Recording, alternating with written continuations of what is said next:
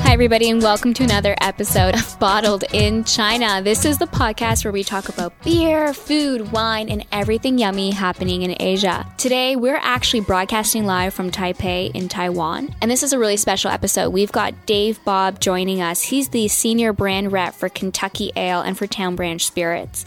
In this episode, we'll be talking Taiwanese street food, bourbon beer. We're talking about Vermont yumminess and food galore. So you're actually going to want to grab a beer for this episode. I also want to take the time to thank FutureWard, the co-working space out here in Taipei, for having us and allowing us to actually have our podcast right now. Big thank you. If you're ever in Taipei looking for a co-working space, this is definitely one of the options that you'll want to check out. I can't wait to get this episode started. So let's go.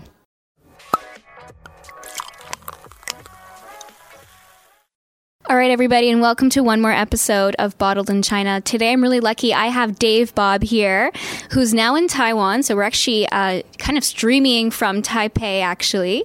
But you were previously in Beijing, and now you're representing. You're the senior brand rep for Kentucky Ale and for Town Branch Spirits. So welcome on the show. Howdy, y'all. You sound so. You sound like you're from Kentucky, but are you? No, I, I grew up in Vermont. Ah, okay. we got our own twang up in the north. It was so funny when I was seeing you cross the road. You had a Canada bag. I was so excited. I was like, Canada's here. But then you're not. You're actually from our rival maple syrup region. Yep. So, how was it? I mean, Vermont is such a foodie area. Tell me about did that impact you cuz you know you've done bartending, you've been restaurant manager, you've been in the food and beverage industry for so long. Is has it been really from Vermont or was it a start when you came to China? No, no, I definitely was from Vermont. You know, growing up in Vermont, you don't really have a choice but organic or, you know, microbrews and, and things like that kind of growing up. You know, especially in my household, cooking and being creative and going to food markets. Uh, I grew up this way. And is this something new? Like when we think about all these new food scenes, especially in Oregon, in Seattle, that's kind of relatively new. But what about Vermont? Was that, do you think that's where it all started? All the food and craft food really started? Do you want to call that?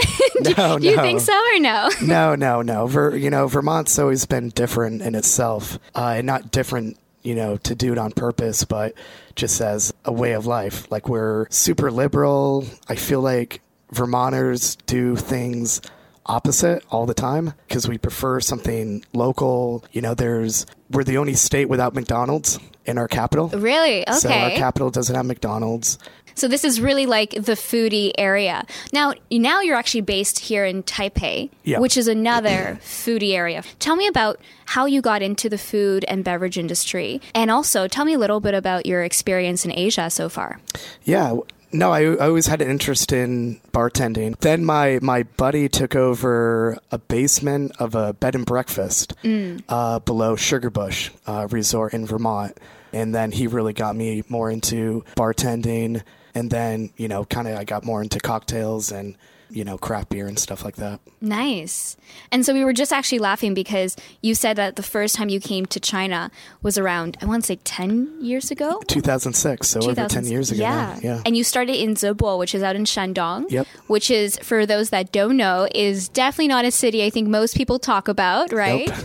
but then all of a sudden you went to Beijing. You were, you actually got a lot of, uh, I, I almost say prestigious awards almost, right? So in 2014, 2015, you were named Personality of the Year in Bar and Club. Yep. So restaurant personality from the Beijinger. Yep. From there, you've been doing barbecues for quite a long time too. Yeah, you know, I, I always grew up northern barbecue, uh, slow cooking and smoking. Uh, I was always really into it, but I really got into it when I became the manager of uh, Home Plate Barbecue. So that Home Plate Barbecue started in Beijing with uh, owner and barbecue master Adam Murray. Mm-hmm. When he started, it, it was at college at Tsinghua, and uh, he built his own smoker with bricks and metal uh, outside his apartment and started uh, delivering just to the college kids. And then that turned into his first restaurant uh, with another brick and cast iron uh, smoker that he built, which worked great, but still was MacGyvered. Uh, and then that grew into their flagship. Sat over 200 people, amazing design, uh, right in Latour. Shanghai's always had more options. You know, it's always been a bigger city. It's always been more open. to foreigners and to imports. I think most people have been pretty satisfied in the last years what's available in Shanghai for restaurants. But in Beijing, it's it was Dodge City. There weren't really that many options. So it was a lot of mainly foreigners coming in, whether they were going to university or working for financial or tech companies, etc. And they're just kind of like, oh man, you know, I miss this type of food. I miss this style of food, and just kind of doing it on their own, and that building up to something bigger after a while. Yeah. All right, let's talk a little bit about beer here because I know you're a big foodie and also you're a beer lover. So you're also doing the senior brand rep for uh, Kentucky Ale. Yep. So I work for uh, we're Alltech Lexington Brewing and Distilling. Mm-hmm. Uh, our beer is Kentucky Ale. Our spirits is uh, Town Branch uh, Spirits. So when we're when we're not distilling and and uh, aging our Town Branch bourbon and rye and American uh, malt whiskey, uh, we're brewing our range of Kentucky ale brews. Uh, but with that, uh, majority uh, of our beer, seasonal and year round, is uh, barrel aged mm-hmm. in our bourbon barrels that we just recently emptied.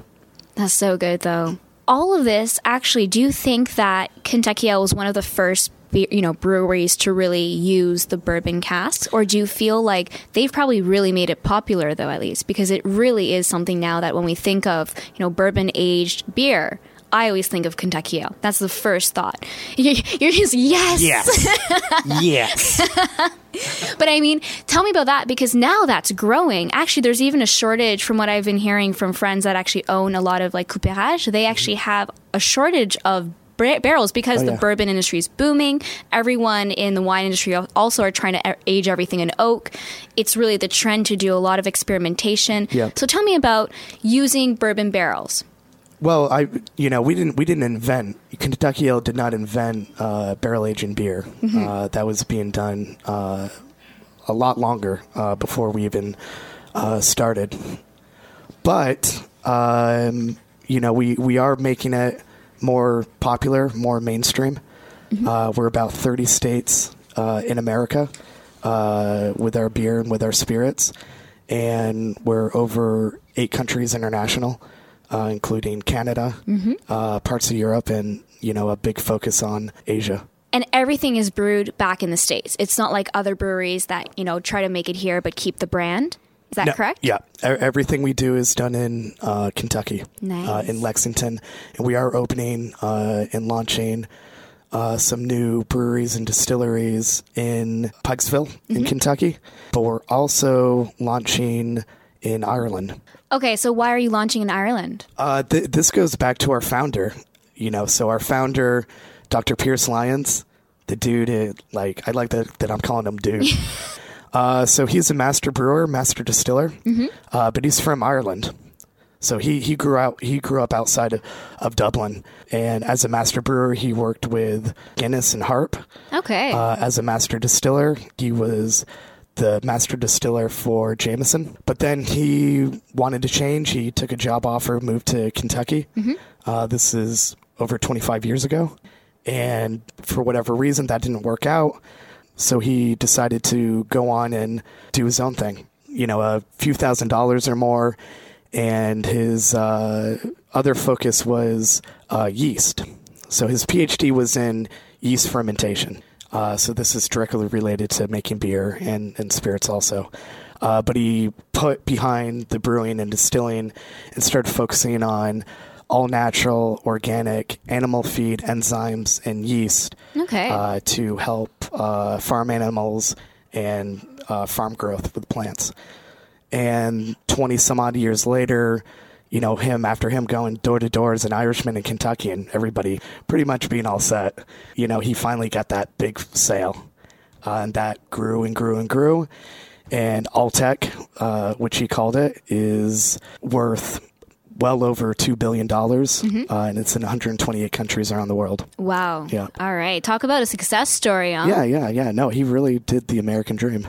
An yeah. Irish living the American dream. Yeah. Not bad, huh? Yeah. Not bad at all. So, when you're talking about Kentucky ale, you actually have a lot more than just the bourbon ale that I always know, yep. that I always drink. Tell me about the range and also what's working in Asia. Is it still the the classical, you know, super famous bourbon ale, or is it actually something new that people are trying to test out? Like right in front of us, I see a peach barrel wheat ale. So I'm kind of like looking at that and, and thinking, all right, that sounds pretty interesting too, because with food, that could probably be amazing. Yeah. But I mean, what what is the the different quality of beers that you guys have or the different styles and also what works in China Yeah. or Asia? Well, well, the the brewery started uh, with the original Kentucky Ale, and this was actually the first craft beer uh, from Kentucky. Uh, you know, Kentucky has always been about uh, bourbon. Uh, beer was not really a second thought. If it was cold and cheap, uh, that's what people drank. Yeah. Pearse was just sick of drinking, you know, th- the what was available, and he said, you know, I'm a master brewer, I'm a master distiller, I love Kentucky, I'm going to start brewing again. And his first idea was, I want to brew enough beer just for my employees. And then that grew and it grew and it grew. You know, we, we have our, you know, talking about the range, you know, outside of the barrel aging, uh, we have our IPA. And everybody and their cousin makes an IPA. Yeah. Uh, you know, and ours, you know, probably is similar to other ones, but it's just a really nice dry hop, really nice citrus flavor, super clean, you know, kind of like spring flavors to it. And it's funny because it's insanely popular in mainland China. We started with the Kentucky Ale IPA, you know, four or five years ago, and it got to the point because we were very driven and focused on the local market Yeah. in Beijing and Shanghai that majority of people trying IPA for the first time was Kentucky IPA. And IPA is not famous. And you don't and you don't think of Kentucky ale at all being the first IPA you ever want to Oh, drink. absolutely not. I mean, China and Beijing and Taiwan's a little bit different because also it depends on the selection that you do have available. But that's something crazy. I didn't think that that's the beer that would have led you guys into China. it wasn't supposed to be like that. You know, the our flagship is the Kentucky Bourbon Barrel Ale. It's our most award winning. But because we launched pretty early for craft beer, Yeah. especially imported craft beer in mainland China, uh, majority of the local Shanghainese and uh, Beijingers, when they're trying it for the first time, they that they're like, "Oh wow, never had an IPA. We love it." Now they associate IPA with Kentucky, which is not normal. Yeah, yeah. Yeah. But I think actually it does work out because IPA is probably the most famous choice. So if you are going to have a beer to represent you and you guys have the position for IPA, I mean, that's pretty amazing. though. Yeah, no, it's yeah. fun. Yeah, okay, that's great. So tell me a little bit also about food and your beers because you do Yeah. so many dinners. Collaborations with um, chefs, you know, chef and brew collaborations, Yeah. uh, all over Asia. And so, what's the craziest pairing that you've tried that worked out amazingly? You would have not expected it at all. nothing you know nothing like unexpected uh, we love doing something that we call the kentucky double barrel Okay. uh, so think of a black and tan Okay. okay so basically what you're doing is you're taking the kentucky bourbon barrel ale and you're taking the kentucky bourbon barrel stout and you're pouring it half and half All right. Uh, and it's delicious Oh my god! And what about food though? Like, is there something that you guys are doing that's pairing and that's kind of showcasing both the beer and the food? marinating. You know, we did an event in Taipei with uh, Chef uh, Cyril. Uh, he's a French trained chef, amazing guy. And we did a pairing with the peach barrel wheat uh, with turkey. Uh, and he used that to marinate and slow roast the turkey. Uh, we used the Town Branch bourbon in a beef roast, and then we use the KBBA in a ham roast. Something, there's a restaurant called Eddie's Cantina. Where is that in? Is that Uh, here it's in, Taipei in and Taipei? Tianmu. Yep. And they use our Kentucky Bourbon Barrel Stout for chocolate ice cream. Okay, I'm actually like a little bit hungry now. Yeah, yeah. but anything, anything like super crazy. I think that's pretty awesome though, having Yeah. beer and ice cream. I think that's pretty pretty interesting and extreme on Yeah, its own though. it's delicious. oh my god, that Yeah. sounds so good. Yeah. That's only in Taipei. What about? Have you ever tried? Have you heard about that? I didn't even know that was a thing that you would have like beer and ice cream. Well, you know, I, I did I did a chili contest. Kentucky Ale and Town Branch sponsored me, um, and I made I made it. and It was a very Vermont esque, Kentucky esque uh, chili, and and I use the bourbon, I use the KBBA, Yeah. uh, the Kentucky Bourbon Barrel Ale, and maple syrup to make a really cool, like very rich, a little bit sweet, a little bit uh, spicy chili. okay, that Uh, sounds and so I got good. the I got the popular of the contest. I that chili was gone in like 20 minutes. And what did you put it on?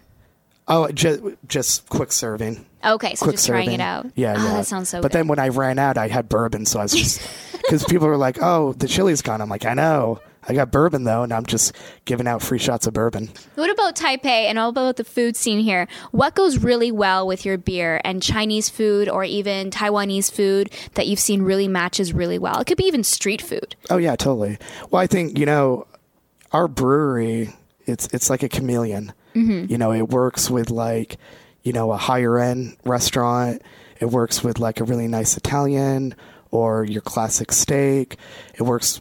You know, we're in Japanese restaurants with sushi. Really? Uh, you know, we're in uh, Sichuan style restaurants, Korean style restaurants.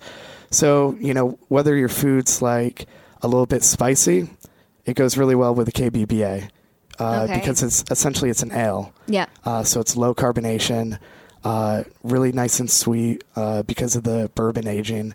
You know, if you're doing something with the peach, you know, any kind of light meat like something with fish, something fresh, uh, chicken or turkey. Obviously, you've probably had a beer in hand and gone to the food markets in Taipei and the food street and then just tried tons of food and then drinking at the same time. Has there anything that kind of crossed you and said, all right, these like uh, the Taiwanese beef soup or something goes really well with your beer? So, like street food wise, have Oh, yeah, you found totally. a cool pairing? uh, any like what's that? I don't eat it very often, but the corn.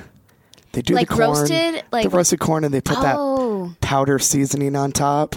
That tastes awesome. Oh, yeah, uh, that's With the true. KBBA, Yeah. uh, Ningxia, they have this really thick gravy broth and like deep fried uh, fish chunks. I know in I- Ningxia. In, I mean, should- that's in China, right? Like the yeah, yeah, yeah, yeah. What? Near that's the wine region. McKellar.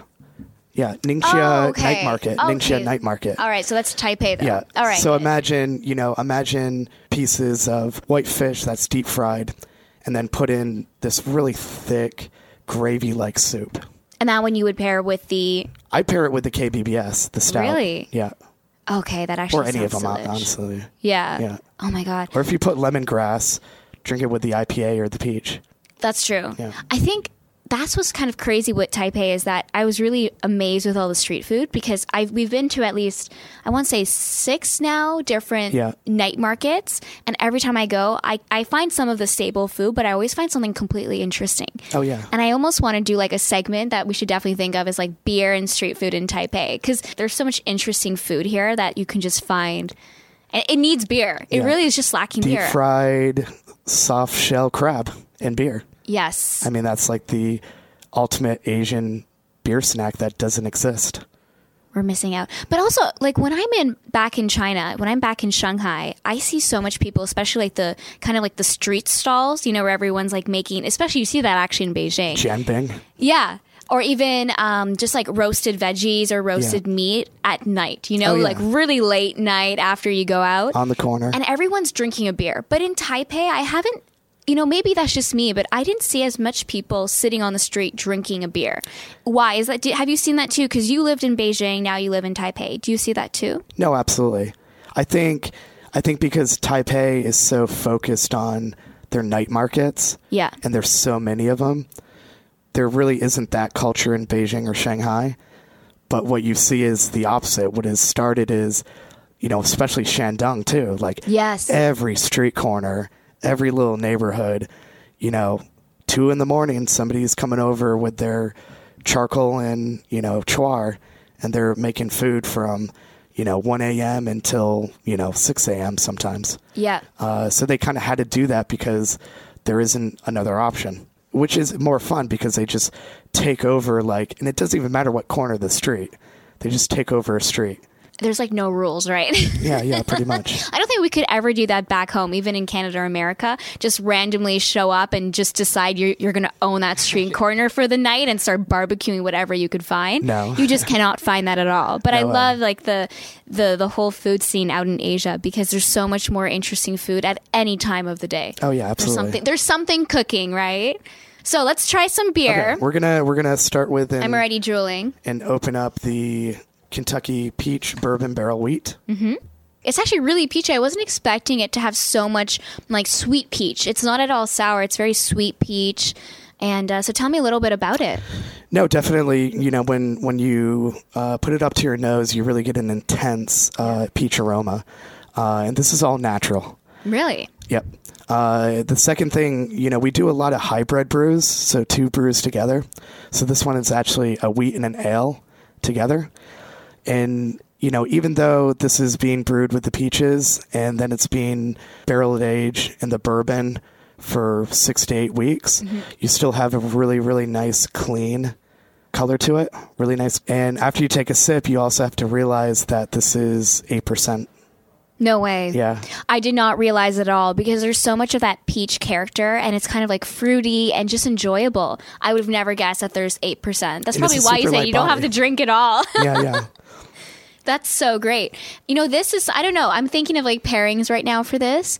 I'm thinking something just like even a beautifully roast chicken. Oh, yeah. Just to put this kind of an emphasis, maybe with like some sweet potatoes and different little veggies next to it. I think that definitely could pair well. And th this brew, this is our you know summer brew. You know, Oh, so yeah. think of your think of your favorite kind of outdoor, you know, summer food that you're making by the lake. This is the beer that you drink with it. This kind of style. Totally. And I could see that you could actually have one or two or three. It's not like one of those beers that like a stout where after one you're totally fine for the night. This Yeah. is something you just keep on drinking and at 8%. Yeah. I would have never imagined it at all. This is like something that I kind of caught me off guard at 8%. The, Does not the show. Yeah, the flavor is sessionable.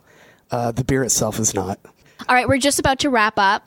And so my last thing that we definitely want to get from you is your information because there's tons of people that are big foodies. You come to Shanghai often. You come to Beijing often, but you're based in Taipei. Yep. How can we reach you? How can we follow you? How can we find these amazing beer and spirits? Uh, for for the beer and spirits, check out KentuckyAle.com. If you're in China, WeChat, and you can find me at Dave Bob. If you're on Instagram, and that's Kentucky Ale Asia and Dave's of the Week. So instead of days, D A V E S of the week.